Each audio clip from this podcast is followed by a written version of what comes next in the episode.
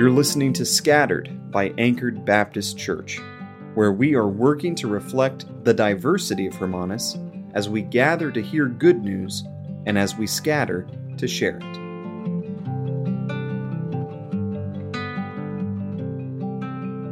I run the risk this morning of simply teaching.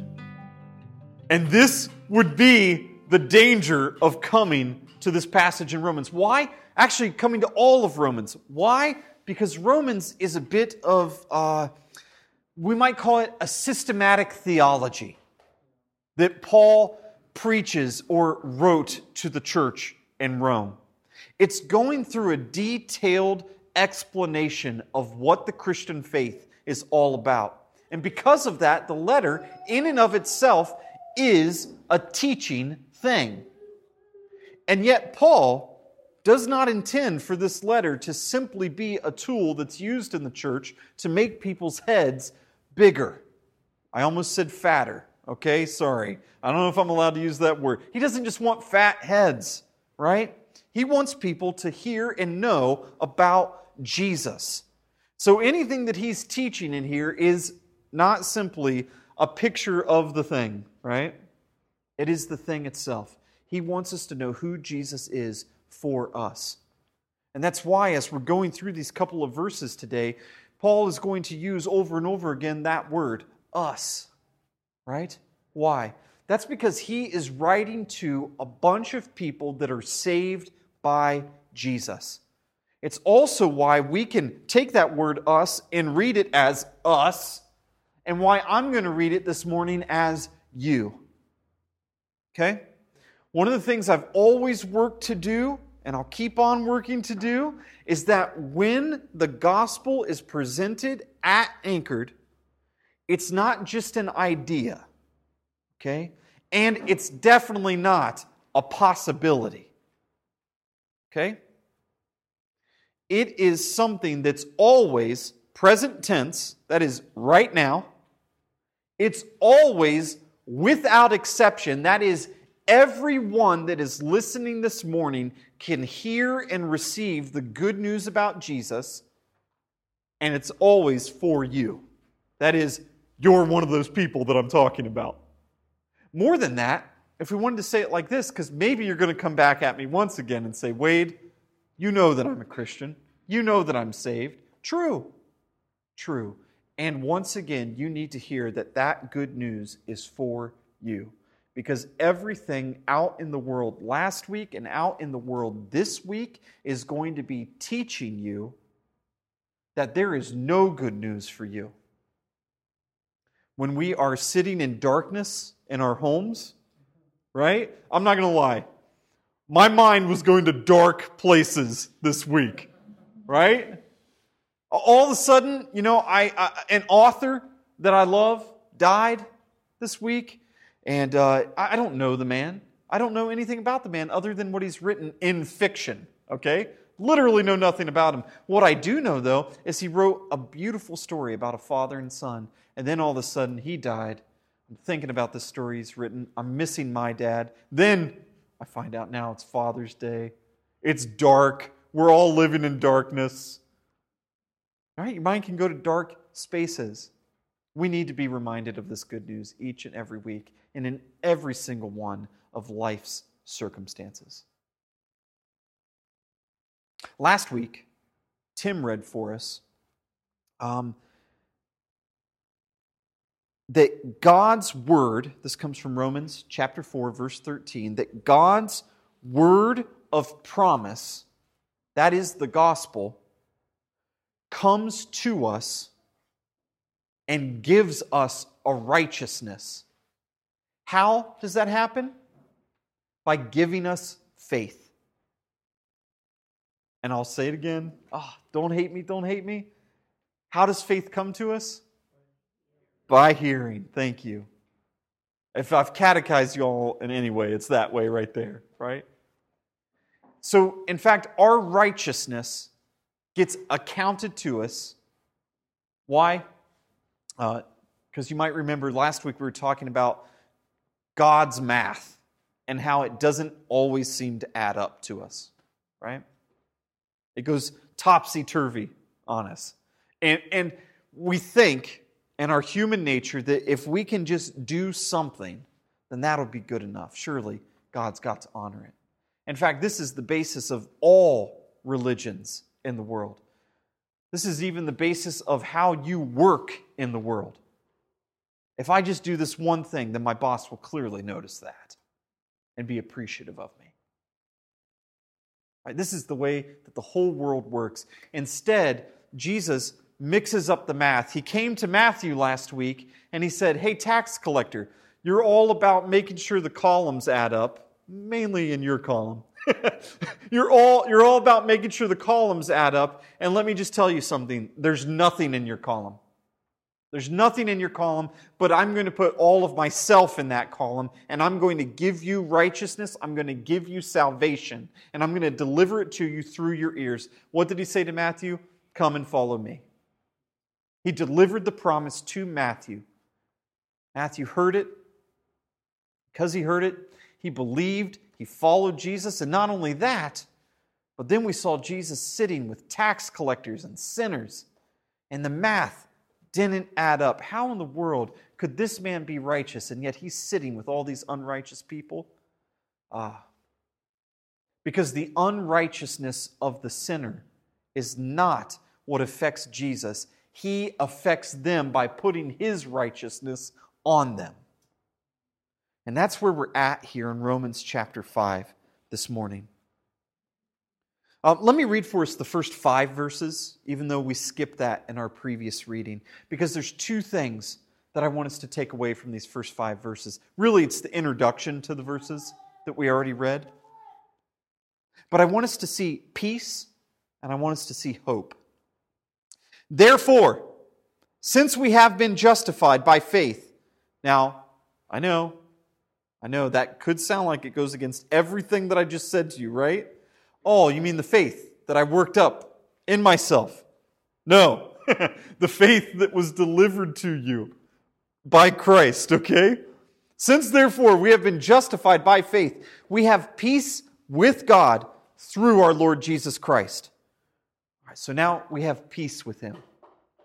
Right now, in the present, we have peace with God because of something that He has done for us in the past and a promise that is sealed for us in the future. Through him, we have obtained access by faith into the grace in which we stand, and we rejoice in hope of the glory of God. Not only that, but we rejoice in our sufferings, knowing that suffering produces endurance, and endurance produces character, and character produces hope, and hope does not put us to shame because God's love has been poured into our hearts through the Holy Spirit who has been given to us. We've got a big puzzle to try to put together here, all right? These are all words that you're familiar with. And every time we become familiar with words like, I love you, it can become dangerous, right? we talked about that last week as well. And so here we are recognizing a lot of words like hope. We now have hope. But Paul's not leaving there a blank space there for you to fill in, oh, okay, well, here's what I'm hoping for from God in the future. No, no. Paul is specifically talking about salvation. And he is acknowledging the fact that right now you have peace with God because of something that Christ did for you in the past. You have a promise that you have received from God because of what Jesus has done for you. And because of that, you know that the salvation that you possess right here, right now, is good all the way into the future forever. This is how Paul is defining hope. This hope is not, oh, well, I hope this happens. No, hope is the knowledge that the salvation that is yours now will be yours forever. And then we come to verse 6. For while we were still weak at the right time, Christ died for the ungodly. What is this weakness here? Uh, look, I'm not going to lie. I, I understand why it's translated like this, but it comes across a little bit weak. What is the weakness that we're talking about here? Is it physical strength? Uh, uh, no, no, it's not physical strength. What are we talking about here? We are talking about our godlessness. While we were still weak, i.e., while you were without God, while you were godless and without any goodness, Paul is saying, Christ died for you. And he did this at just the right time. Now, this is a passage that we would typically uh, hear both at Christmas and at Easter at just the right time. Are we talking about Christmas or Easter right now? No, we're past Easter now. What are we talking about for you sitting in the chair right now? We're talking about right now. Okay? At the right time. When is the right time? Right now. Christ died for you right now. Did it? Okay, yeah, I get it. I know how timelines work. It happened in the past, okay? But for you, right now, Jesus' death on the cross is just as real as it was just under 2,000 years ago. At just the right time, when you were godless and without any goodness, Christ died for you. When is the right time? When you were a sinner. When you were a sinner, He died for you.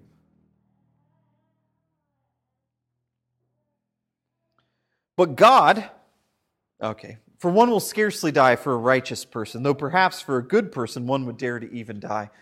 This is sometimes it feels like we're just talking in circles. Let's try to the let's try to flatten out this circle a little bit. Okay, what it, what is Paul saying here? Uh, he's saying, look, if you saw someone that was really worth dying for, you might do it. You might do it. Maybe even for someone that was almost worth dying for, you might do it. But what about someone that's not worth dying for? We make these judgments all the time. You step back and you say, eh, if he dies, he dies. It happens. Maybe not in a physical sense, maybe not bullets flying through the air and you have the opportunity to jump in front of one. But we make decisions like this all the time. And Paul's saying, looking at you all, looking at us, well, there wasn't much worth dying for. From every other perspective, God should have looked at us. The, the balance didn't add up, and he should have said, ah, not sure they're worth it. Instead, while we were still sinners, Christ died for us. While you were still a sinner, Christ died for you.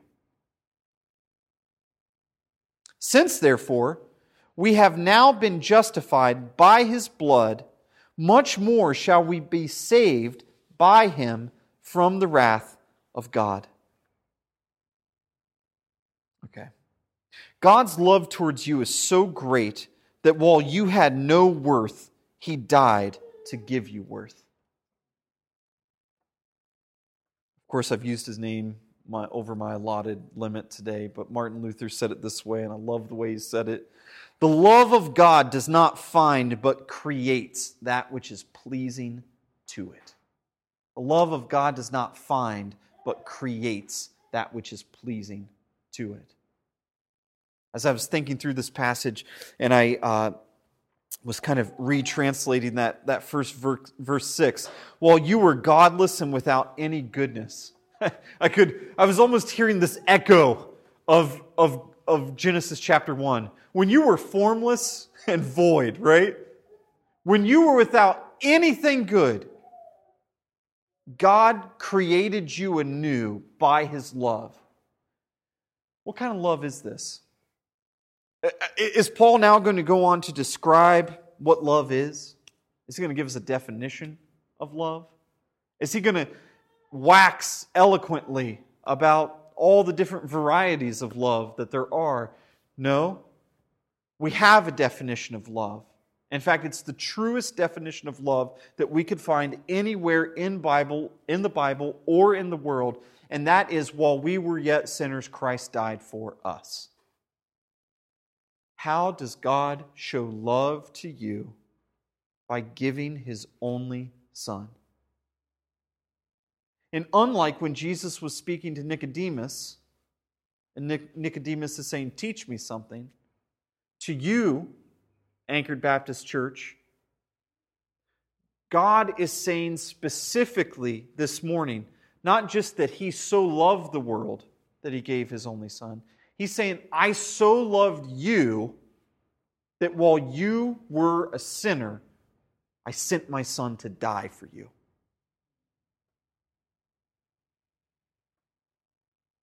Since therefore we have now been justified by his blood, justified, what is this again? Being made right and righteous before God. Paul goes on to say, much more will we be saved by him from, by him from the wrath of God. Um, this is kind of hard to put together what Paul's saying. Maybe you're reading it very plainly and you're like, no, Wade, I get it. Uh, but I'll be honest, maybe I just read it too much and now it seems jumbled. How, how is Paul making these jumps? How is he making the jump from being saved from our sin? So let's just say it right. We're saved in the present, right now, from our sin. What is he also saying, though? He's saying Jesus' love for you was so great that his saving work for you on the cross didn't just save you right here, right now, didn't just make you at peace with God right here, right now, but He has rescued you from all of God's wrath in the future. All the judgment that was yours has fallen on Jesus. There is nothing left for you in the wrath department. It all went to Jesus. Every drop of it. So you're not just at peace right now, you also have hope for the future. Because not only is there nothing standing between you and God right now, there's nothing standing between you and forever presence with God in the future. For if, while we were enemies, we were reconciled to God by the death of his Son, much more now that we are reconciled, shall we be saved by his life. More than that, we also rejoice in God through our Lord Jesus Christ, through whom we have now received reconciliation. All right, so let's connect last week and this week. Because of a sure future promise, we are secured in the present by Jesus' sacrifice. Not only that, okay, so Paul's, Paul's trying to deepen what this love of God means for us, okay? He's deepening it for us. Not only are you, you safe and secure now, not only is there no wrath for you in the future, but he's going to say it later like this the life that you now live, you live in Christ. Your life is now Christ's life. That is how sure the promise is you sitting in front of me right now, that's how sure your promise is.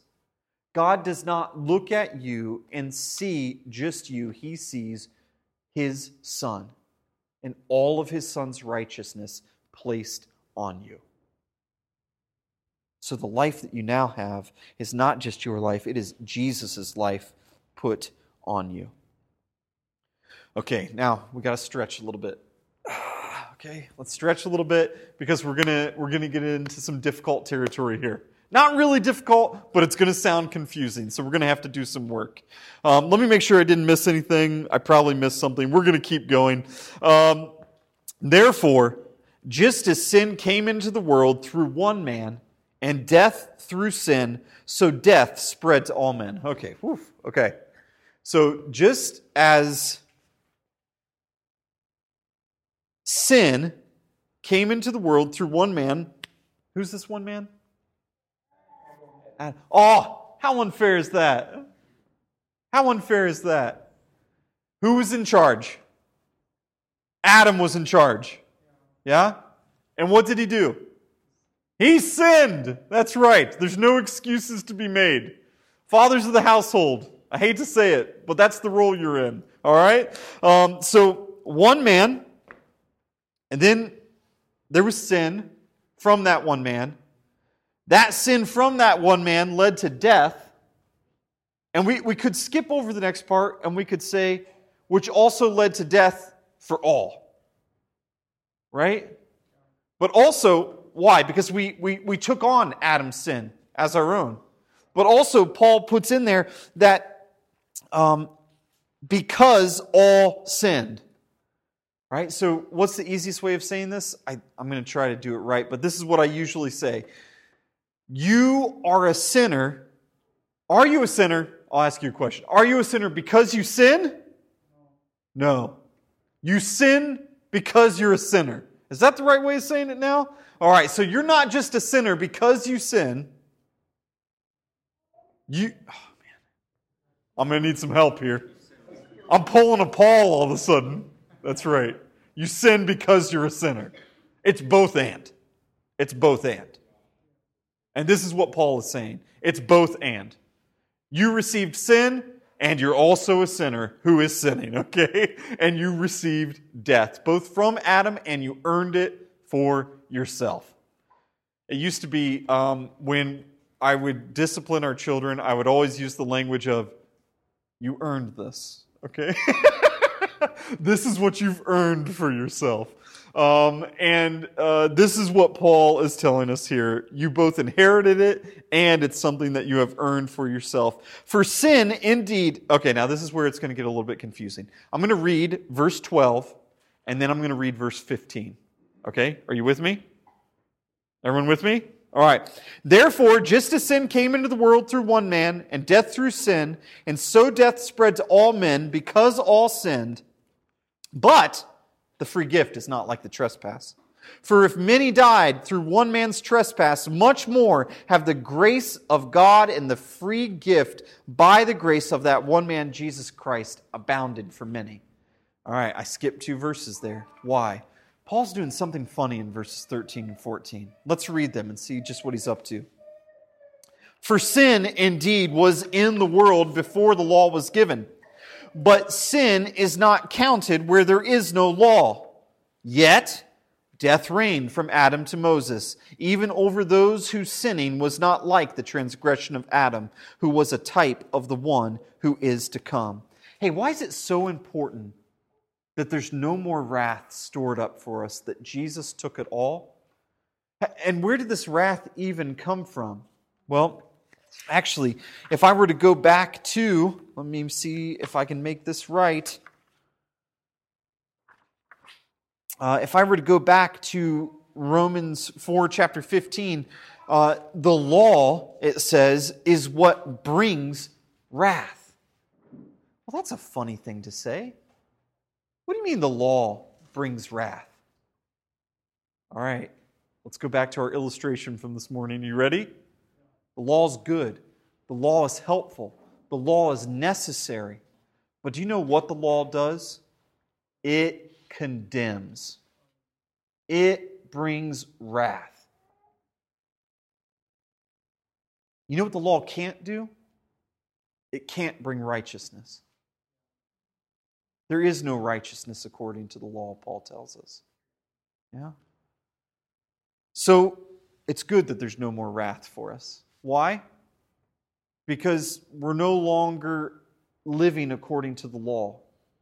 We're living according to that good news and that good name of Father, Son, and Holy Spirit that's been placed on us. So let's now hear what Paul is saying.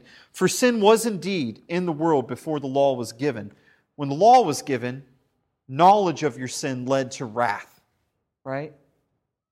Law led to wrath. But sin is not counted where there is no law. So, is Paul saying that before Moses, everyone was just automatically forgiven? No, no, we know that's not true, right? Because we're still carrying Adam's sin, and sin was still, and Adam was still noted as a sinner.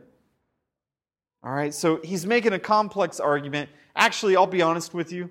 His argument here doesn't exactly square up to me simply because it's difficult to understand. All right?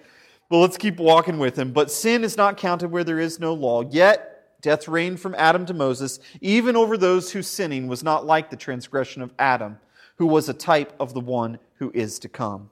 Here, Paul seems to be talking about the fact that we inherited some of Adam's sin, um, and that our sin doesn't affect other. Uh, let me say it like this our sin does affect other people. We're not Adam. That's the point. All right? And he's saying there was still sin before the law. It was just a little bit different. But then when the law came, you were held accountable to it, and the wrath of God was placed upon you because you are condemned by the law. Why? Because there's no righteousness in the law. The righteousness that you need has to be given to you, it has to be created in you, it has to be loved onto you by the death of Jesus. Because the love of God does not find what is lovable, but rather creates what is lovable in you. And so, verse 15. But the free gift is not like the trespass. For if many died through one man's trespass, okay? Let's, let's say it again like this. Many people died because of Adam's sin, right? But Adam wasn't God. Jesus is God. Because of that, this free gift is not like the trespass. This free gift is much more than that. Much more have the grace of God and the free gift by the grace of that one man, Jesus Christ, abounded for many. What is Paul saying to us here? He's saying that that one act on the cross can forgive Adam's sin and it can forgive every sin that has followed after Adam. Wade, we've prayed a prayer of forgiveness, or a, a, prayer asking for forgiveness. We've received that forgiveness. Pretty soon we're going to go to the Lord's table and we're going to hear about that forgiveness once again. Uh, but, but what about the sin that I do after that? What about that one? That one too. That one too. You know what? If you were to ask that question, which we all ask that question because we're silly little humans, okay? if we ask that question, when we ask that question, it's almost like we're saying, Oh, I wasn't sinning when I was going up to the Lord's table this morning. Let's be honest with ourselves. This is the complex nature of this passage. You are 100% saved by Jesus, counted as righteous. Nothing stands between you and God today or in eternity and yet you are still 100% a sinner. Man, that's hard to swallow. It's hard to swallow.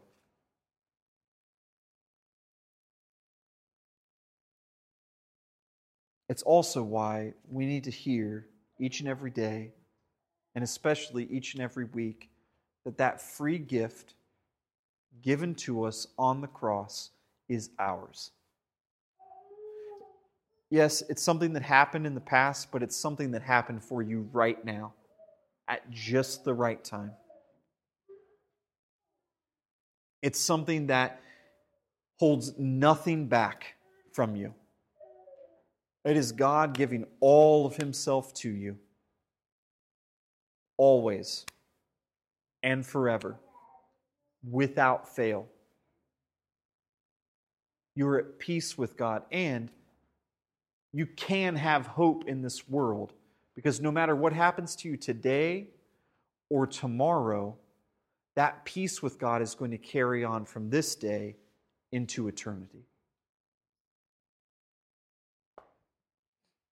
Jesus has created in you what is lovable. You live his life uncondemned. Jesus has created in you what is lovable. And now you live his life uncondemned. Anchored Baptist Church, you are set free from your sin on account of Jesus. Tell you what, that was a lot of work that we did to get to that very simple little phrase, isn't it? Now, that's why I'm always so afraid to preach Paul. Because he does a lot of work to get us to some very simple truths. And yet, that's only because we are constantly telling ourselves that those simple truths can't be true. But they are. They are true. They are true for you right now, they are true for you forever. And they are true for you without any exceptions.